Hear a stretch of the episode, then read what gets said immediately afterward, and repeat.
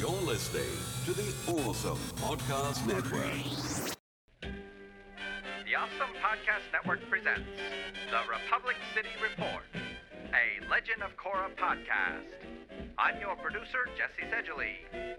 Put your hands together for your host, Republic City correspondent, Tim Bridgewater Bender.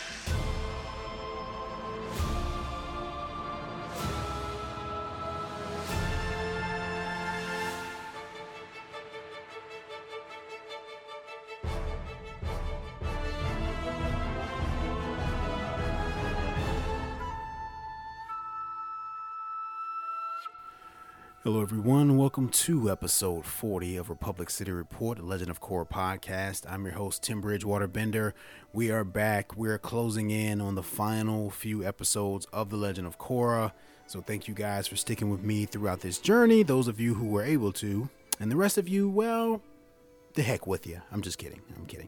I have no reason to think that any of you have stopped listening, other than the fact that we have been continuously having this problem with the podcast showing up um, and updating properly on now um, just iTunes because the podcast is, from what I understand, currently updating properly on Stitcher.com, but it's still not updating on iTunes, and I really hope it does. Um, catch up before where this is done because I'm sure many of you are missing the episodes uh, because of that because you're not aware of the other outlets. Um, though, had you liked the Republic City Report page, um, you would have been getting the links this whole time to let you know where to go to find those, as well as the Tim Bridgewater 2 page on Facebook.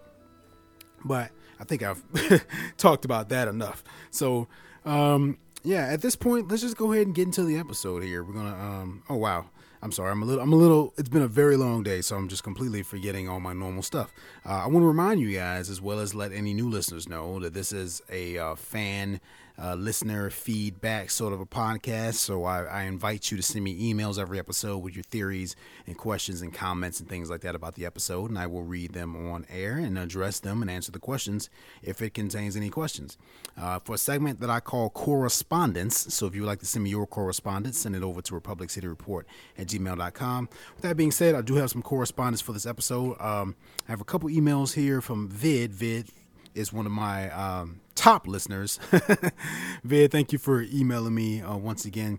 Uh, I'm going to assume that I didn't get any from anyone else because, well, I, I have to assume that my listeners have probably dropped by 75% or so because of the problems that um, we've been having with iTunes. Um, because I just was looking at the numbers the other day and it is dropped drastically and it happened to coincide right with that iTunes issue. So I apologize for that. I hope that once it does show up, you guys come back and uh, check out the episodes. I'm sorry you can't get your emails in and all and those kinds of things, but I guess stuff happens and we just have to keep going and keep moving on. For those of you who have made the effort to keep in touch and to really seek out the podcast by letting by sending me an email asking me what's going on. I appreciate it, and I hope you guys have found the right avenues in order to be able to listen.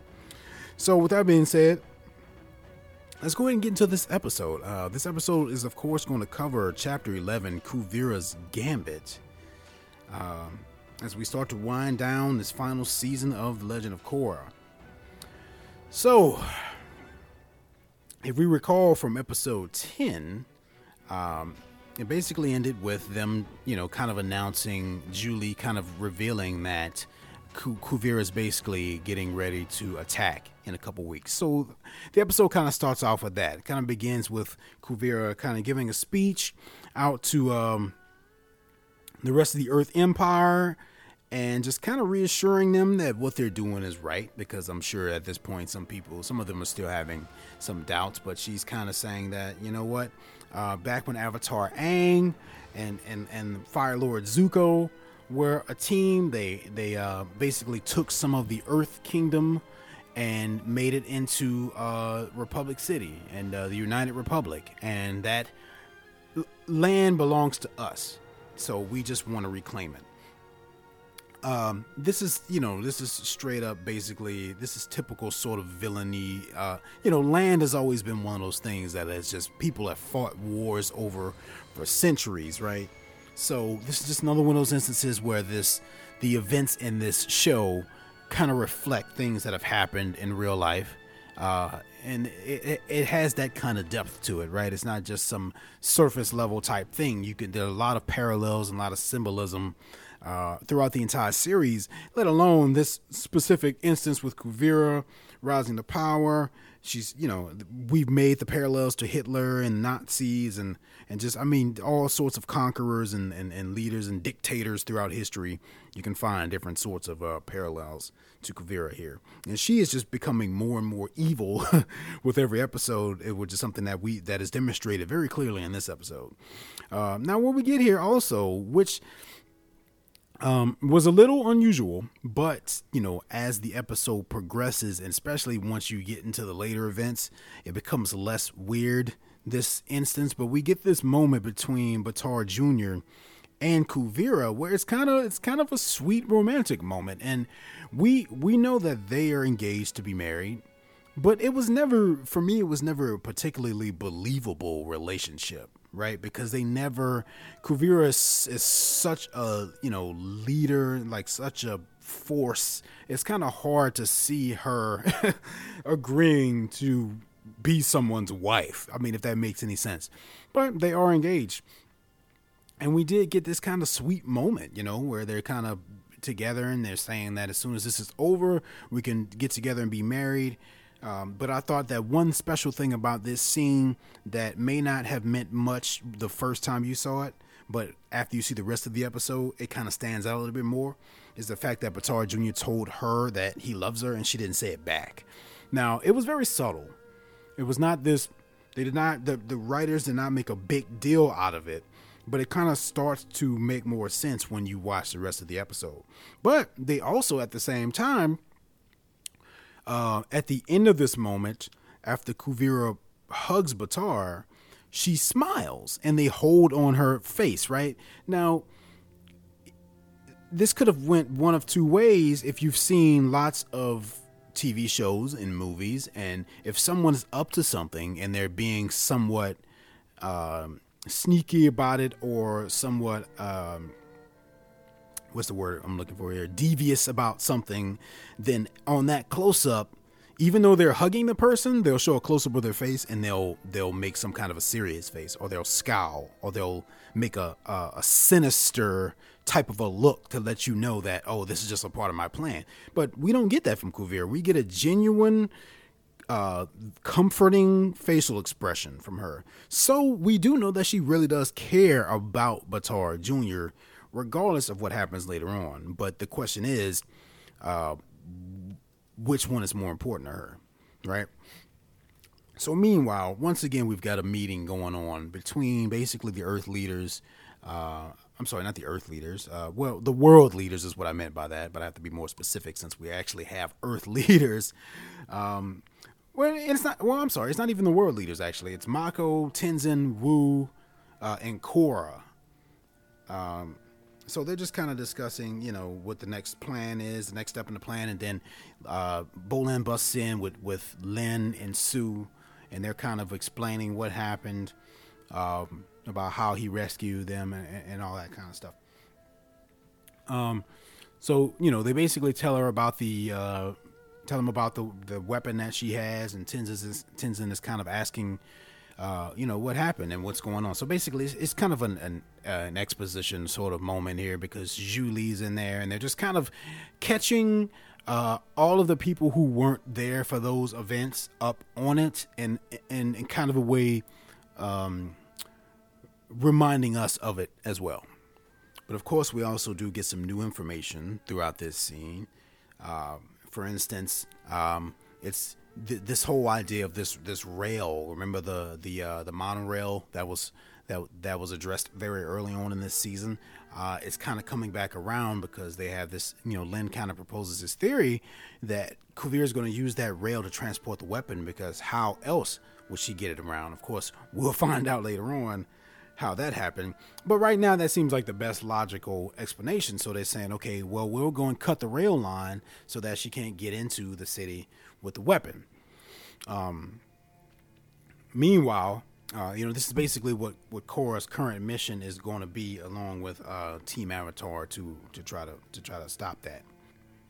Now, meanwhile, you know, we've been hearing we've been hearing more about you know they they mentioned uh, on the last episode of one before about this this idea that Varrick and Asami had of building these uh, these suits that are supposed to fly and they're based on uh, dragonflies or I forgot. you know how they come they combine the animals, a dragonfly and a hummingbird or something like that.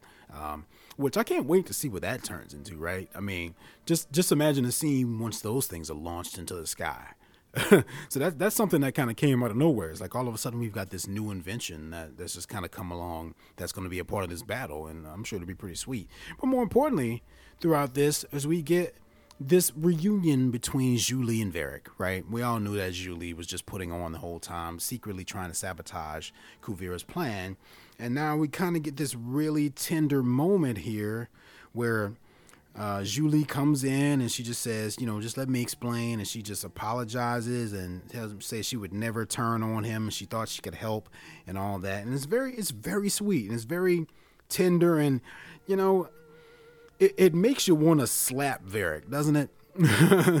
and I think I think Bolin wants to slap Varrick too, and I'm pretty sure Zhu Li wants to slap Varrick because Varrick being Varrick, he hear he hears all of that very tender, sweet stuff, and he still remains Varrick.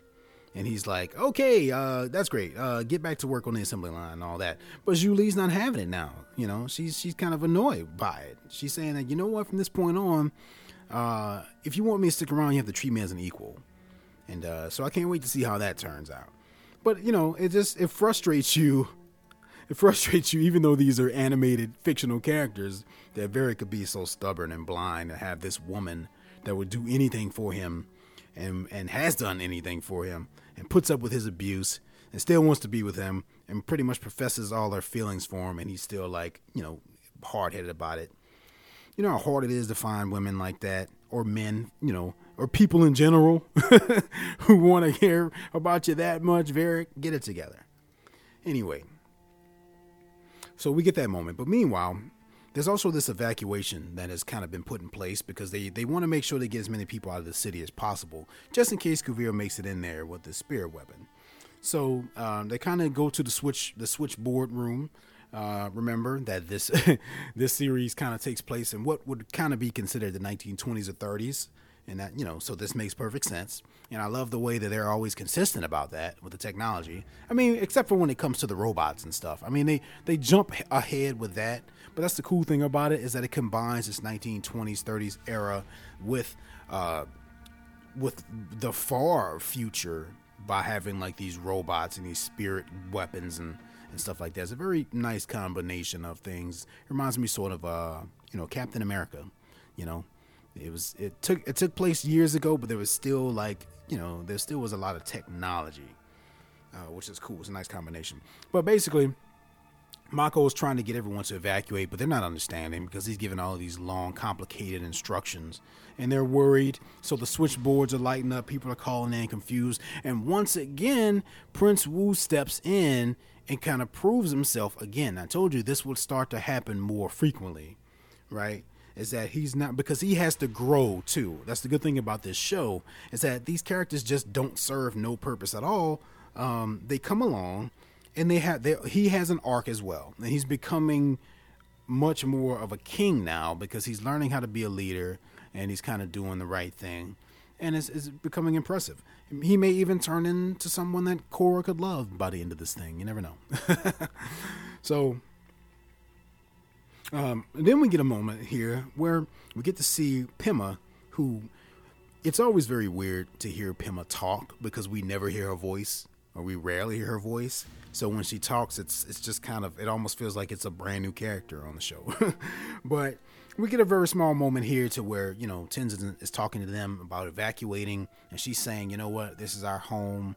Uh, we're gonna stay here and we want to fight and everything. And it's a, it's a, it's a good moment because she's talking about her. I mean, of course, little Rohan is gone because they can't leave the baby in the city during this to fend for himself. So he's gone with someone else. But um, we've, we still got Tenzin, Pema, Iki, Meelo, and Jinora that are going to kind of stick around. And he kind of directs them and says, "Okay, here's what you can do. You can go with the rest of the Airbenders." And kind of watch the uh, watch the the Earth Army uh, from the skies and kind of keep an eye on them and everything like that. So um, we've got that going on.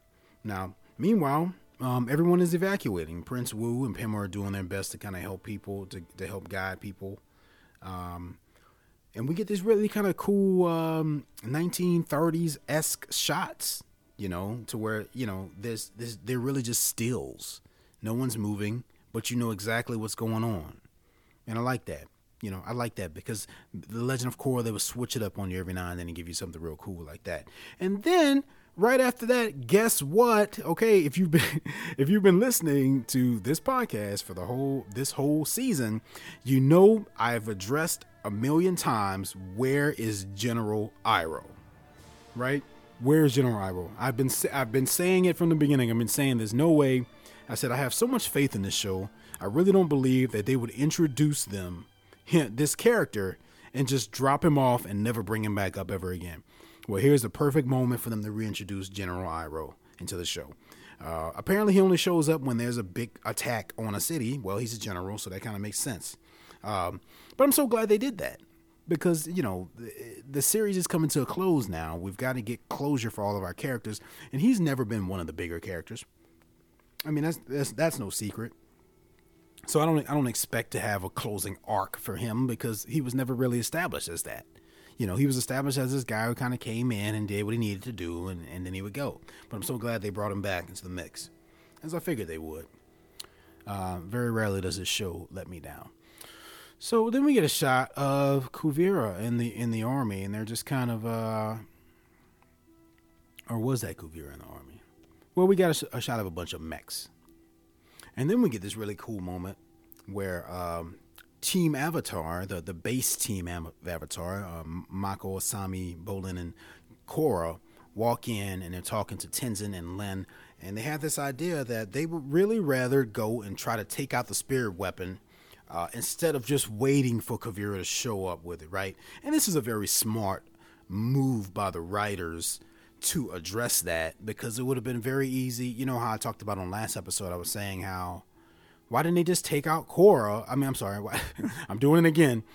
Why didn't I just take? Why didn't they just take out Kuvira when they had the chance after Toph showed up and leveled everything, and Kuvira was kind of there by herself? Well, they're kind of saving themselves yet another questionable moment like that in this situation by saying, would they really just sit there and wait for her to arrive with the with the weapon? You know, that wouldn't make any sense. I mean, we this is a show where we have people who can fly. Okay, and I'm not talking. I don't mean like Zahir. I mean, you know, there there are there are ways of traveling that are really fast uh, by way of bison. So it's not like they have to sit there and wait or travel for three weeks to catch up with Kuvira and see where they are. Uh, so it makes sense that the writers would say, well, in this moment, let's let's uh, let's let them actually go out and try to attempt to you know cut this thing off because it's a little less believable that they would just kind of sit there and wait. Uh, and, and, plus, it just gives us an opportunity to just kind of you know see it in sort of a more om- ominous sort of way, right? Because then we see uh, it it reveals this big mech suit thing that Kuvira is in. So, um, did anyone see this coming? Send, send me a uh, an email at republiccityreport at gmail.com if you thought for one second that that they were secretly working on a giant mechanized robot who was going to transport this spirit weapon. Never saw it coming. I mean, they didn't do anything, to my knowledge, to hint that something like that was going to happen or that it was even possible.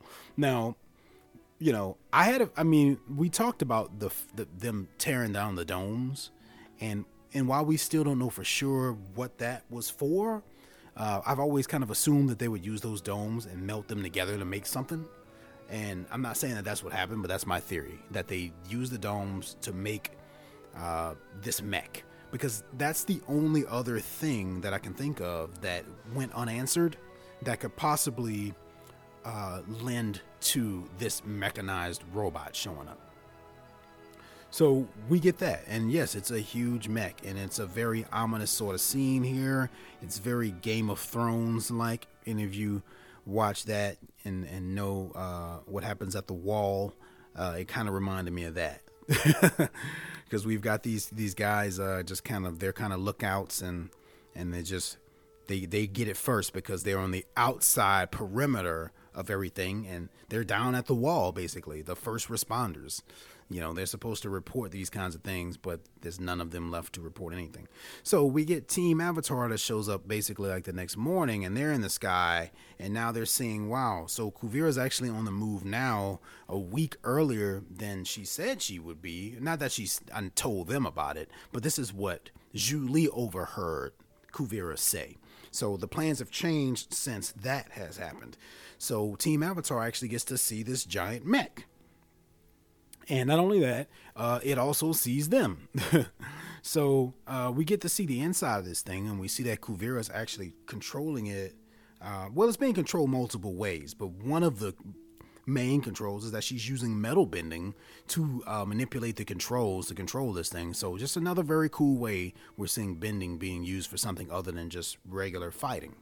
Uh, and she it takes a couple shots at, at, at Team Avatar as they soar through the sky in the back of the bison um, but they do manage to escape. Um, but you know, I, have been saying all along that you know Kuvira herself, in my opinion, was just as amazing of a fighter that she that she is. She was never just enough of a threat on her own, right? We knew that by the end of this thing, there would have to be some bigger thing, and this is before we even knew about the spirit weapon. I, I was saying this, you know, I was saying that, you know, they have to turn those vines into some big thing and some even bigger thing to really make this thing be a threat because Kuvira at the end of the day is just one person. I mean, sure, she has an army, but so does the United Republic, you know, and it can't just be, you know, you know, if they ganged up on Kuvira, they could take her. So there had to be something else that came along to make her bigger, more, much more of a threat and that uh, happens to be this giant mech. So Team Avatar makes it back to I think I think they're all at Air Temple Island at this point. Um, I think, yeah, I believe so. So yeah, they go back and they kind of deliver the news that she's she's coming with this big mech. Um, so then they all kind of come, they're all back together and uh, they're kind of splitting up and saying, you know, okay, you go do this, we're to go do this. Um, you know, uh, we've got we've got the Metal Clan members involved now, so everybody's kind of going to do their respective things. And Korra mentions that she's going to go to the front lines to meet up with General Iroh, so that's very cool. And then we get this really cool kind of sequence, uh, and I, I, just realized that I say the word "kinda" a lot. Um, yeah, I'm, I, sometimes I listen back to these episodes and I'm like, wow, not only did I say the wrong name like four or five times, I also say the word kinda a lot. But, you know, it's that's how it is. We all have our things, right? Anyway, um, so we get this this pretty cool sequence where, you know, everyone's kind of showed up and and and at this point the uh, the new Earth Empire army is just kind of on the outskirts of everything, but we've got the Airbenders watching them from above, and they all seem to be there. I mean, we don't get close-ups of everyone, but more importantly, we get to see Kai again, right? Remember, I was saying, okay, where's Kai? Kai just kind of disappeared for a couple episodes. Uh, we don't even hear him talk in this episode, but he's there, right? And it makes sense. I mean, it makes sense for some of these characters to show up but not talk. I, I think I think the same thing happens with Bumi actually. Bumi Bumi's involved too, but I don't think we actually hear him talk because there's kind of enough going on in this episode already. And and truthfully, a lot of people don't realize this, but uh, it's just cheaper, right? If they don't have anything to say that's extremely important for the episode, just keep them quiet, and then you don't have to pay the voice actors to record that dialogue.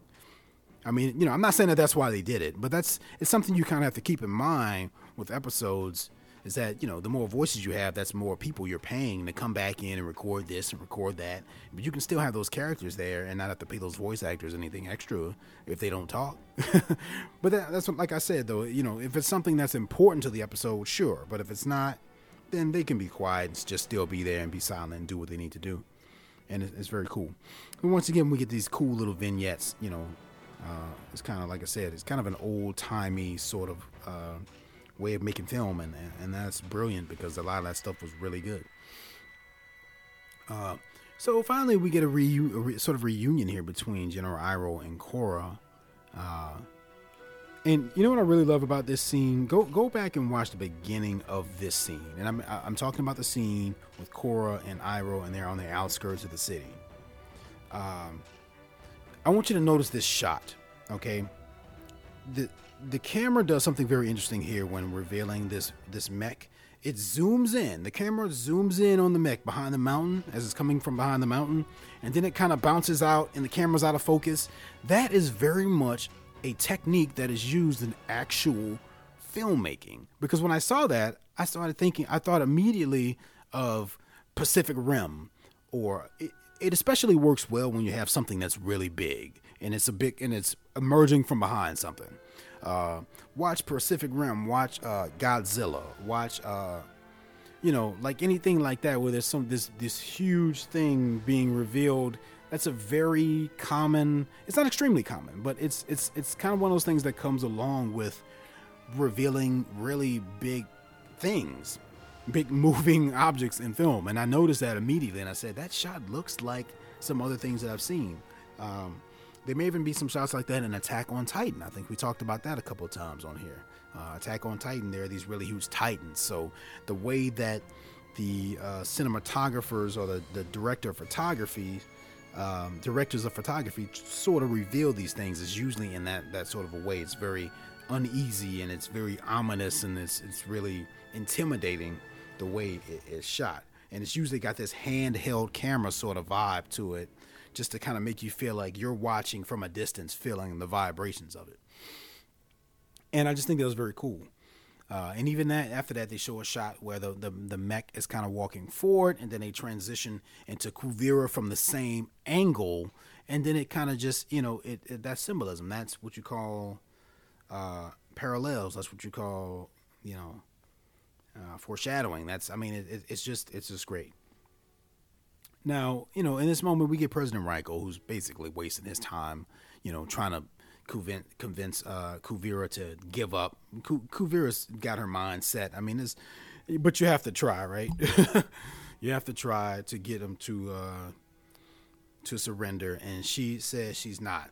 Um, you know, unless they, they, you know, they basically don't have a choice here, and she fires, and she shows that she's not playing games here. She takes out two boats, basically uh, with the spirit weapon. And they see that she's not joking around at this point. Um, so they kind of have to rethink things at this point, you know, because they're they're thinking that mech is is kind of a big deal. Uh, and two of the fleets basically just got taken out by one ray blast all of a sudden. so then Raiko, you know, tragically and kind of sadly has no choice. I mean, she has this gun uh, and she bas- he basically says, you know, we have to surrender. We have to do what's right. But of course, meanwhile, Raiko, I'm sorry, um, and, and Korra are saying, you know, we're going to surrender, but you need to go and take out that weapon. So Korra basically has her mission now at this point. Now we get this scene to where they all kind of have to regroup and, and, and, and kind of reconfigure their plans here because uh, things just kind of went a little faster and more extreme than they were expecting. Uh, so we get this moment to where they're kind of talking about, you know, how, how are we going to stop her with the weapon and the mech and, and everything?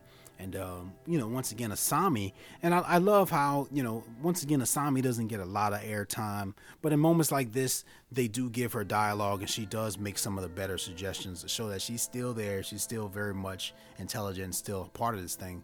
You know, she starts kind of questioning, you know, did you know, Zhu Li, did you know that they were making the, the the Big Mech uh, thing, and she said she had no idea.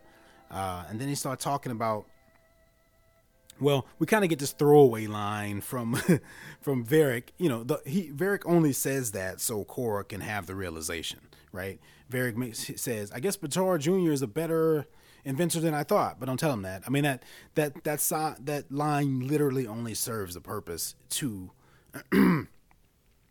to make Korra think about it and say, "Wait a second, we've been going about this all wrong." You know, uh, we we should capture Baatar Jr. because he knows how it works and we, he knows how to to shut it down. Um, I can't, for the life of me, understand why they didn't just decide to just try to go and capture Kuvira. I mean, it stands to reason that they probably could have figured out a way to sneak up on her. I mean, you know, they managed to sneak up on on Baatar Jr. Uh, but you know, the story's got to play out, and it's probably something that I'm forgetting. But that's pretty much the idea now. She's saying that we're going to capture him and make him talk, and he he'll tell us the weak point and how to shut this thing down.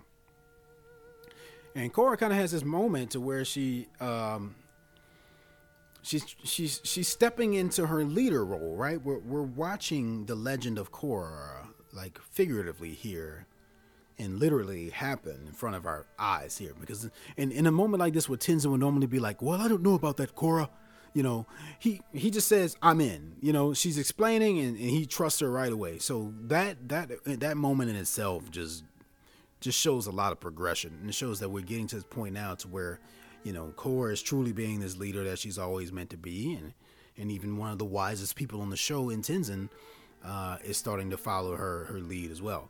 And she's saying that okay, we need a team of airbenders to kind of secretly and stealthily um, go up to the uh, the ship, and we need to capture Baatar. And we kind of get this funny slash sad moment because she she she uh, delegates a responsibility to you know to basically to everyone. She's saying, okay, Tenzin, Ikki, Meelo, uh, Kai.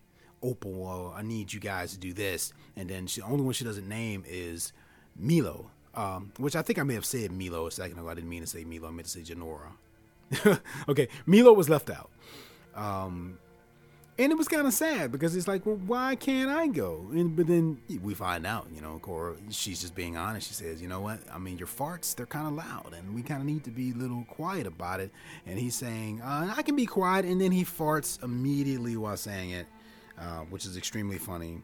So it makes perfect sense. And, you know, the writers could have chose to uh, ignore that fact and just have him go along too, but instead they capitalize on a very humorous moment that also makes a lot of sense by not letting him go. Right, because they do need to be quiet about it. Meelo's not very quiet. Now, what's more interesting about it is that they chose Bumi to go, who also has a big mouth, but he doesn't talk this episode. So for whatever reason, I guess I mean, well, Bumi's an adult, Okay, so it's a little easier for him to keep his mouth closed than Meelo. But I love this entire sequence because it's very stealth and it's very BA and it's just so cool. It's just cool to see them infiltrate this ship silently and secretly and just capture Baatar. You know, they go in there like uh you know Rainbow Six or, or some you know, I mean it's just it's pretty cool. We even got uh, Tenzin wearing one of the new airbending uh, jumpsuits too. Uh, but it's cool because they really they just go in there and they get Baatar and they're super secretive and super quiet about it and they're out of there. And it's just very cool to just see them do things like that.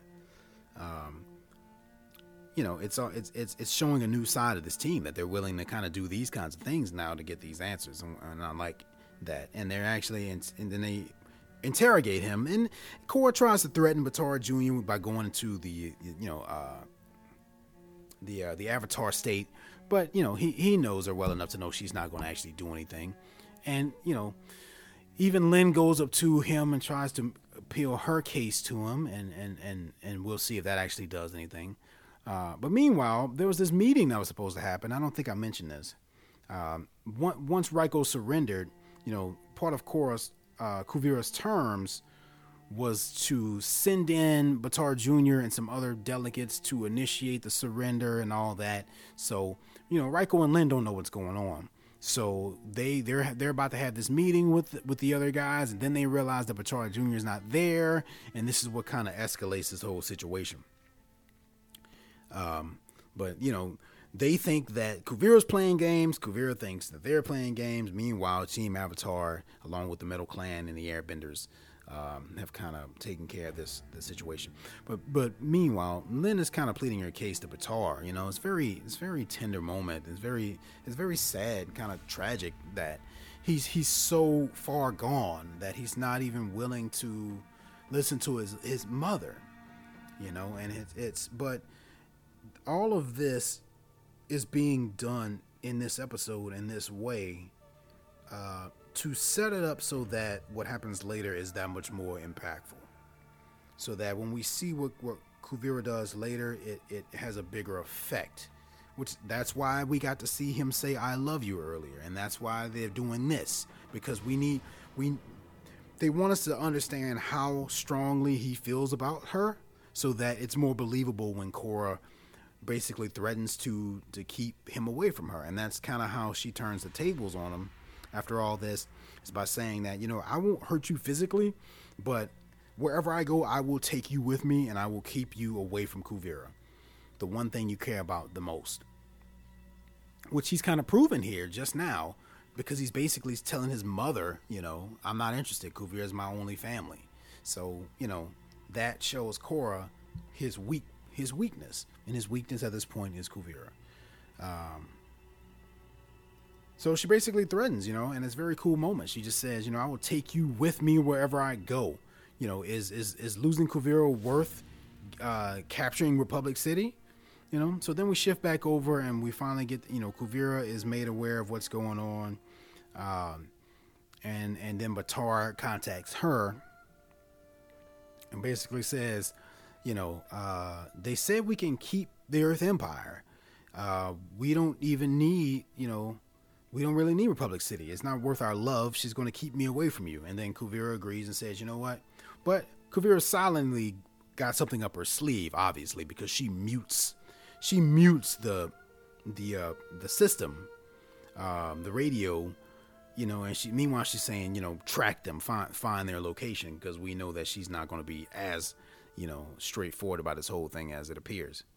Uh, but you know, they kind of have this conversation, and, and, and, to me, it sounds like a great deal. I mean, why not take the deal? This this just further shows how hell bent Kuvira is at this point, and how she's blinded by power.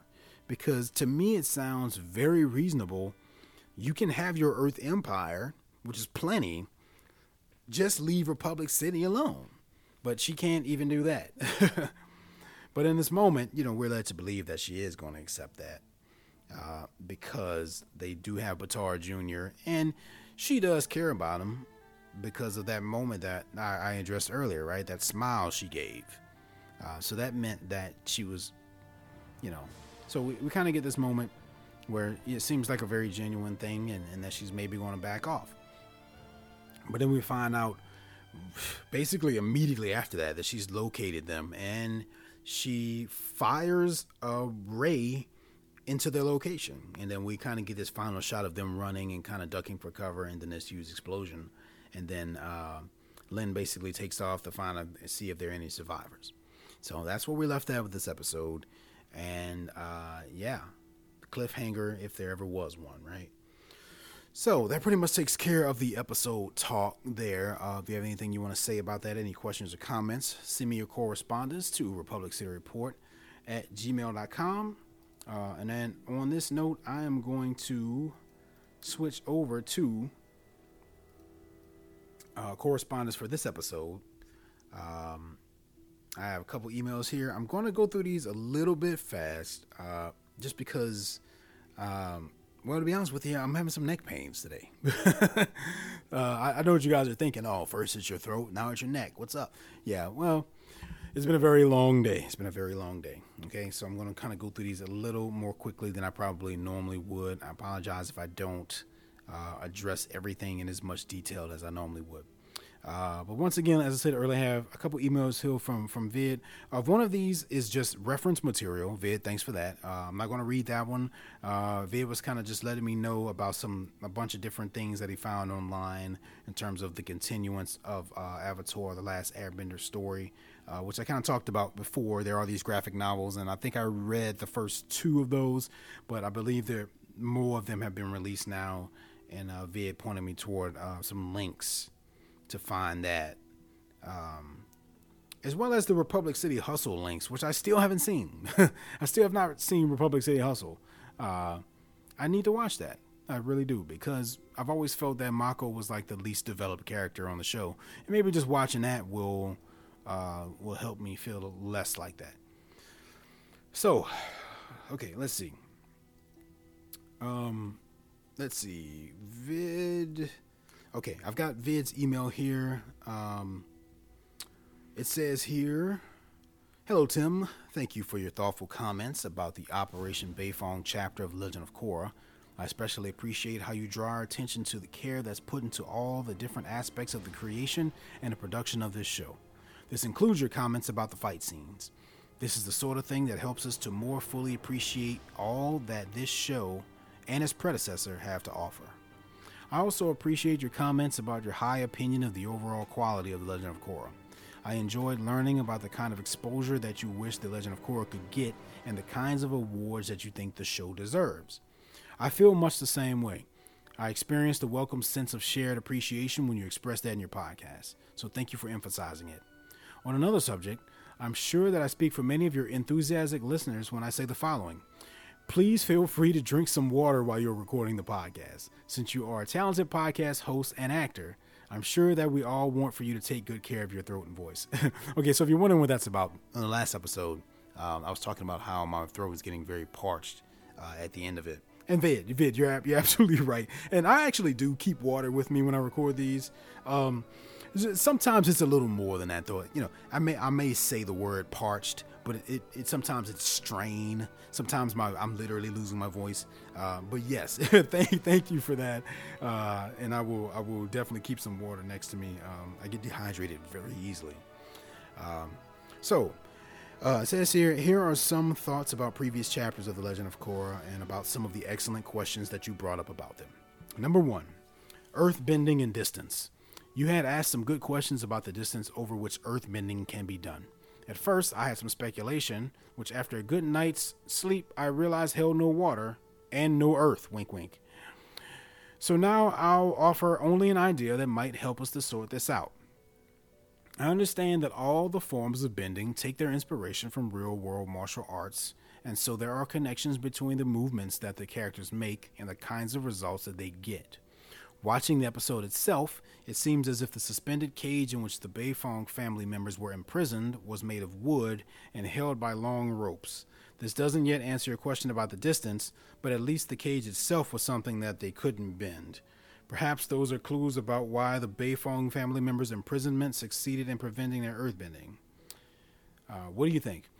Uh, yes, yes, yes, yes. Um, the the only thing about that is that it, it still it still brings in even more questions in some way, because the yeah I, I noticed too that the cage was made out of wood, but is wood not a form of earth? I mean, you know, like when you really think about it, it's got to have some earth in it right? I mean, I've never really thought of wood as earth, but I, I don't know. They just, I think they just should have done a better job of being distinctive about what is considered earth and what isn't considered earth. I mean, they if they manage to uh, make bring metal into the equation, then I feel like they could have found a way to bring wood into the equation too.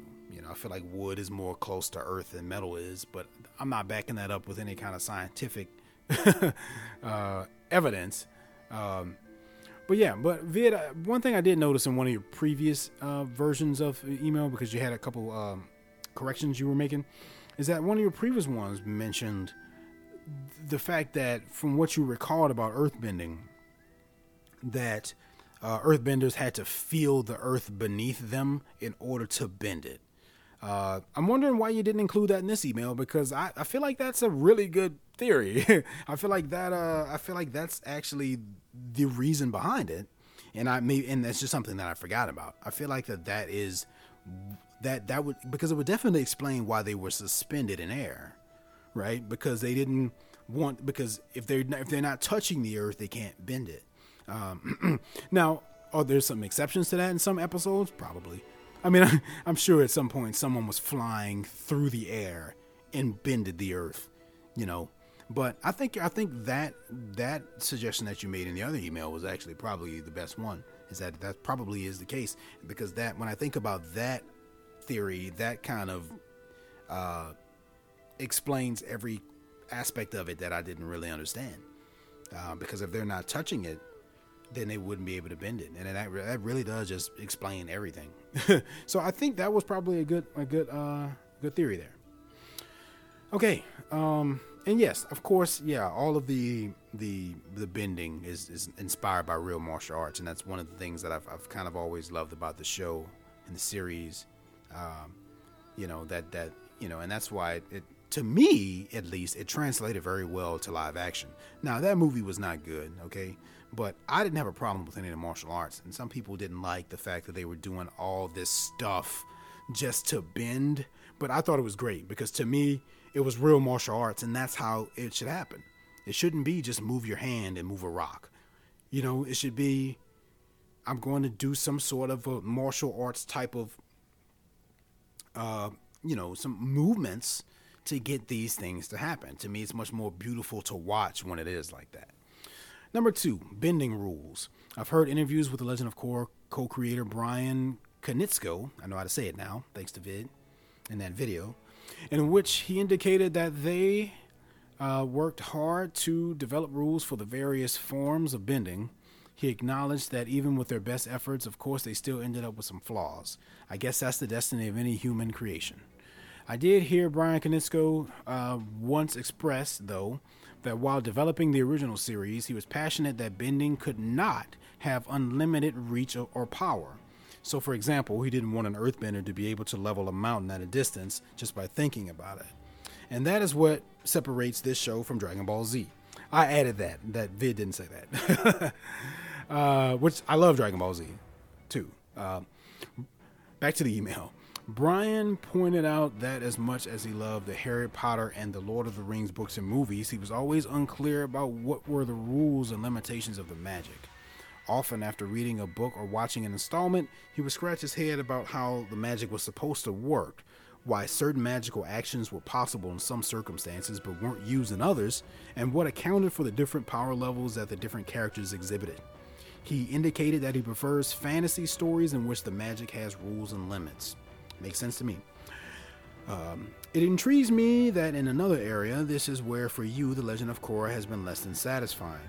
If only the makers of the series had been clearer about the rules governing how spirits and the spirit world operate. Yes, Vid, that was always that was always kind of my thing. Like I think it's all very cool, but you know, you do have to establish some rules in your universe because if not, then it, then it starts to become you find plot holes and you start to think, well, this happened here, so why doesn't it work here? And you do kind of have to set those rules.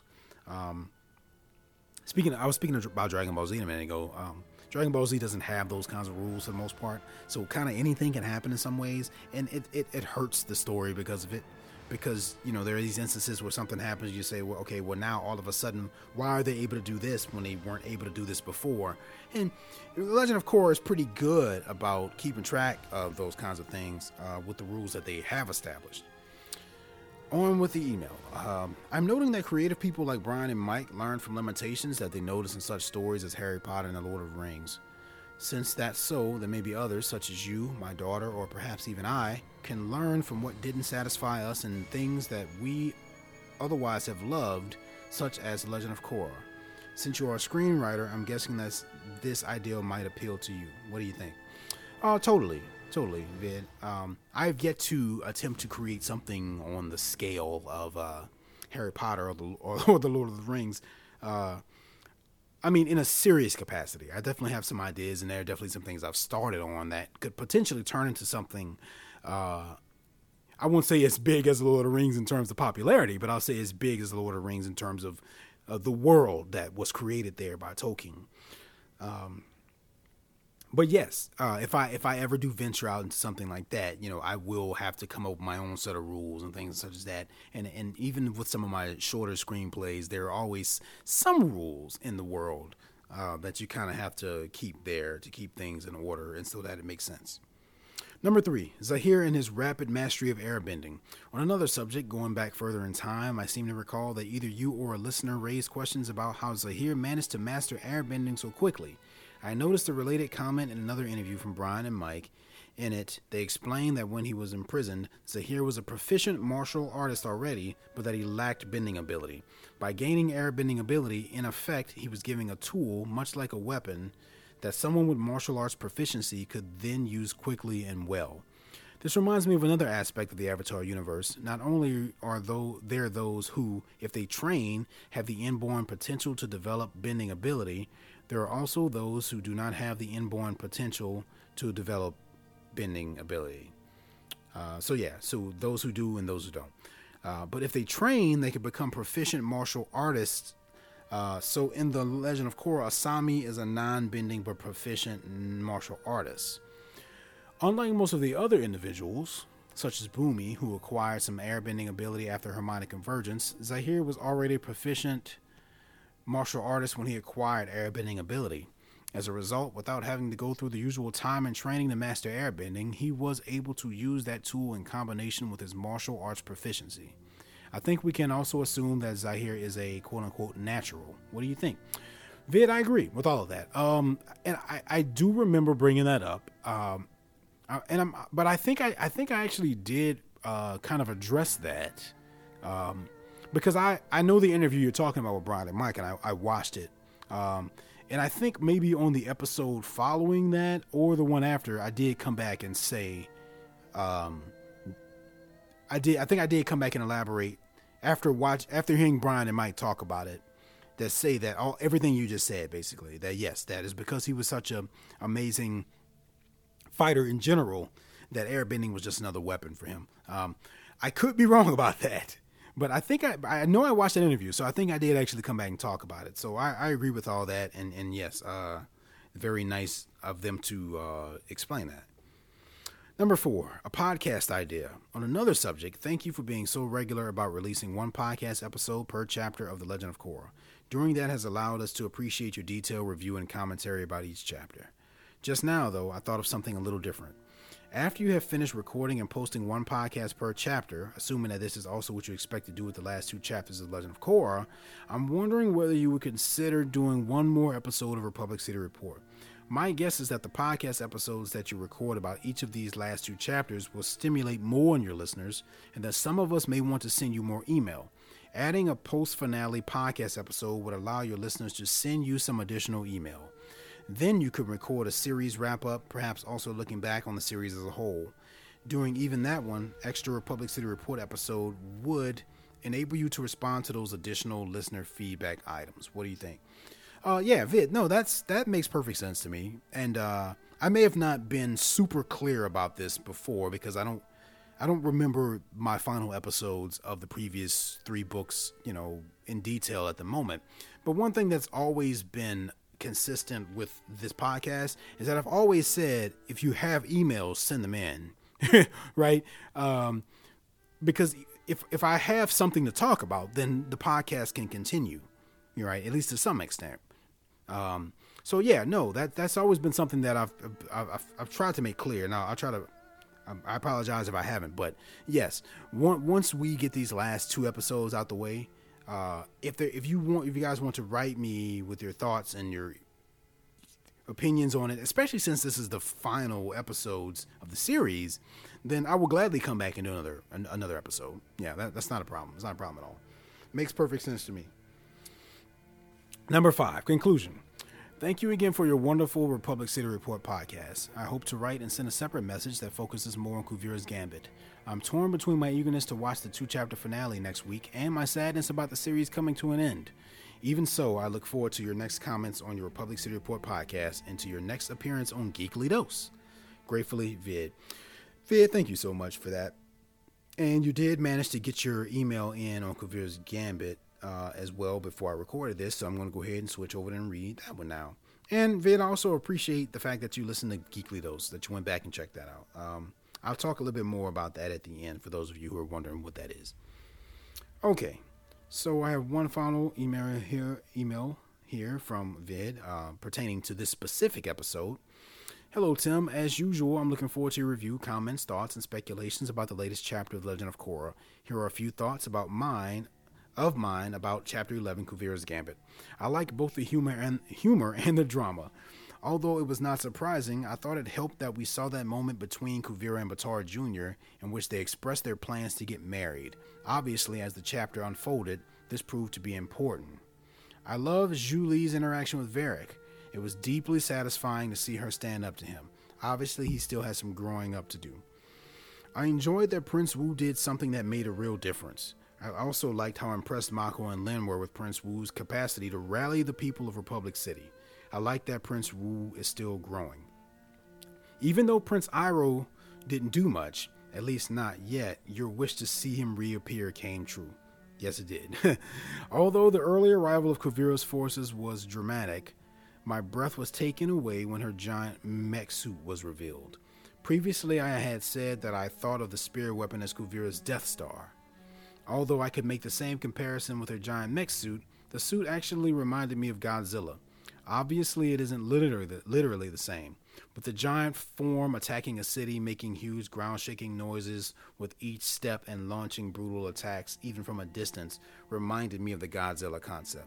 Okay, yeah, I'm just going to address that really quick. Yeah, totally, Vid, totally. Uh, you know, uh, I, am not going to pretend like I know a ton about this kind of thing, but uh, these these giant mech suits, uh, whether they're called mechs or uh, or just Zords or you know, like in Power Rangers, they from what I understand, those things have a very much have a, a history in in Japanese culture and television and cinema. Uh, you know, giant these giant robots. United States certainly didn't come up with that. that that's all Japanese stuff. So um, some of the earliest um, origins of these giant mech suits go back to the original Godzilla from Japan. Because uh, you can go back and find old movies of Godzilla fighting big giant robots and things like that. So I don't think it's a coincidence at all that it reminds you of that. Um, this is very much sort of a descendant of that. Um, you know, these giant robots are very much uh, descended uh, from Japanese cinema. So um, yes, you're very. You're, it's very warranted um, that you uh, view it that way. Back to your email. Kuvira attacking with the giant mech suit and the spirit weapon, combined with the amazing sound of the walking and firing, uh, sent chills up my spine. I was also moved by the terrified looks of the various characters lined up to protect Republic City. I found President Raiko's surrender emotionally moving.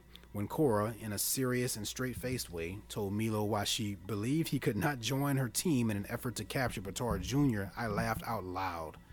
I also found it humorous when Baatar Jr. was missing at the very time when he was supposed to be negotiating the terms of surrender with President Raiko. Of course, the climactic moment was huge.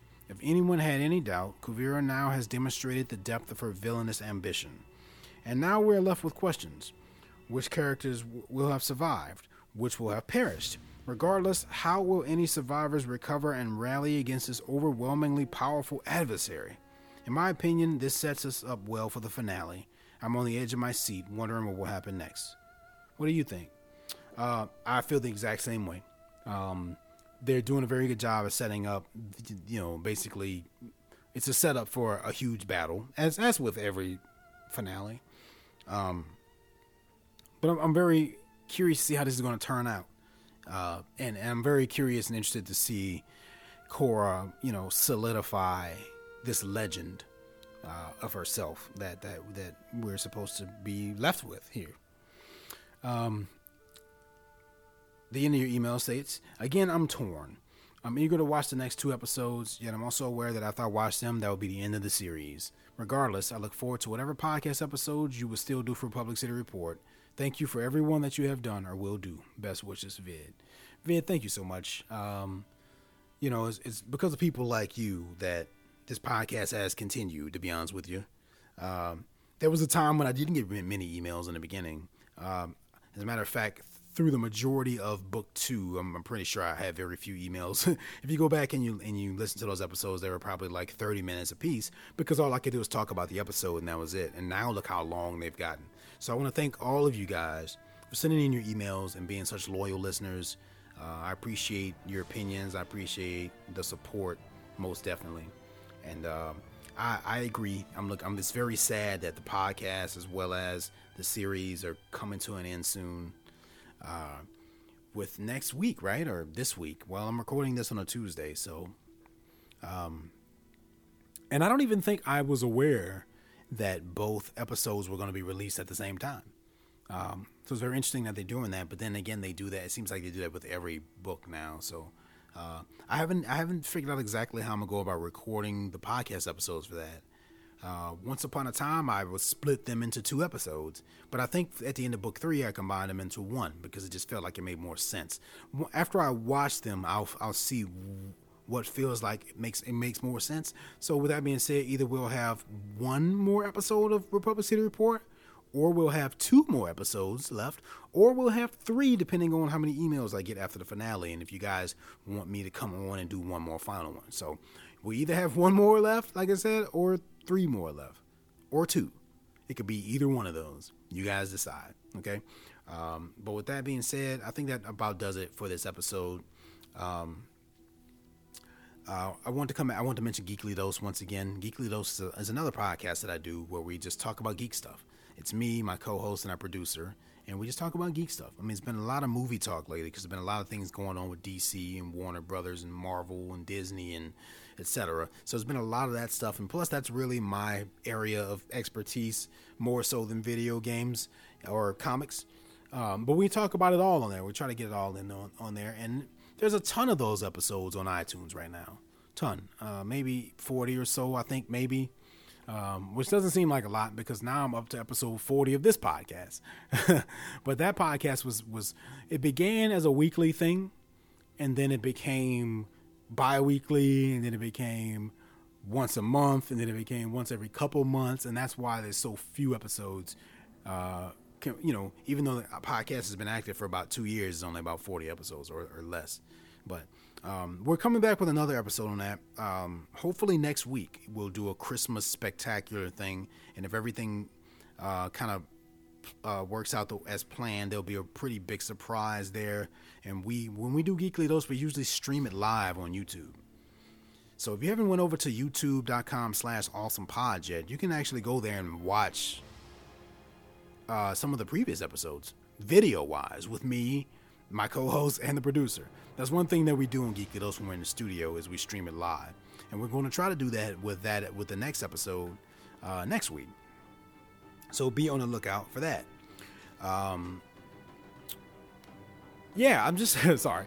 Uh, yeah, I, I, just have to take a moment to, to to kind of reflect on the fact that this is the 40th episode of Republic City Report. I mean, that's that's a lot and it feels like it was just yesterday we were celebrating the 25th when I recorded the the song and everything. You know, um, it's crazy. You know, I almost wish we could get to episode 50. You know, for another big thing, but we're not going to get that far because the series is coming to an end. But anyway, um, just a reminder here: uh, head over to facebook.com slash timbridgewater2 uh, if you want to keep up with me and everything I have going on that will take place after this podcast. Uh, I do a couple different things. I do acting, I do writing, uh, I do some music stuff. Uh, I've got a couple different things coming out in the near future. Um, if any of you guys happen to be in the New Orleans, New Orleans area, or even Baton Rouge, um, or if you just happen to be going to Wizard World, New Orleans, uh, Comic Con, I'm actually going to be there. Uh, I am not going to be there for Republic City Report. Unfortunately, my podcast is not big enough for that. but I will be there in several other capacities. So if you happen to find me and you come up to me and you say, I listen to Republic City Report, well, that would just make my entire day and we can talk about it. Um, but I will be there with this new group that I'm a part of called the Louisiana Ghostbusters. Uh, if you have a chance, look up Louisiana Ghostbusters. There are several different states across the country that have their own kind of sort of group of Ghostbusters. And when I say that, I don't mean we're actually ghost hunters. I mean Ghostbusters like the movie Ghostbusters, right? Uh, what they do is they go around and do um, do different events for different charities. So parades and things like that, and toy drives and and health drives and things like that. And uh, what we do is we show up in full gear, full costume with proton packs that actually light up and blink and vibrate and and there's even ecto that we have and it's this whole big thing. And i'm i'm the i'm one of the newer members right? I kind of just got on board with this thing um, because there's a web series. So we're also doing a web series called Louisiana Ghostbusters, and now the trailer slash opening credits for that is up as well on YouTube. So if you look up Louisiana Ghostbusters on YouTube, you can see that, and you can see me standing there with the proton pack, uh, blasting a proton stream in that trailer. Um, so like I said, this is kind of new for me because I I came I I came into the web series as an actor they asked me to be a part of it because I'm an actor and I happen to know a couple of the people and they wanted me to be in it. Um, but outside of that, Louisiana Ghostbusters is an actual group that, like I said, does parades and everything like that. So if you look up Louisiana Ghostbusters on Facebook, it'll all be there. And I'm going to be there with them at Comic Con. Um, we're probably going to have a booth or a table just taking donations and taking pictures with the Ecto and the Proton packs and everything. Uh, so I'm hoping to do that, and then not only that, episode one of our web series will sh- screen on. Uh, I got to get the I got to get clarification on the dates. I think it's January 9th, 10th, and 11th, and the 10th is a Saturday, I believe. And that morning, our film will be screening, and there will be a panel on that as well. So uh, whether or not I'm going to be a part of the panel, I'm not exactly sure yet. Probably, but it, once again, if you're going to be there, send me an email. Publiccityreport at gmail.com. Let me know uh, remember, Tim Bridgewater, you can find me. I'll be wearing a Ghostbusters suit with a tag on that shirt that says Bridgewater on it.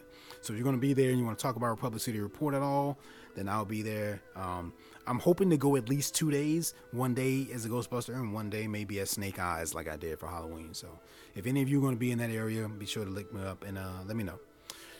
Uh, okay. Is that everything? I feel like I'm just yapping on and on and on here. Okay. Uh, anything else I will say on the next episode. So until next time for Republic City Report, I'm Tim Bridgewater Bender. Thank you guys, and I will see you next time.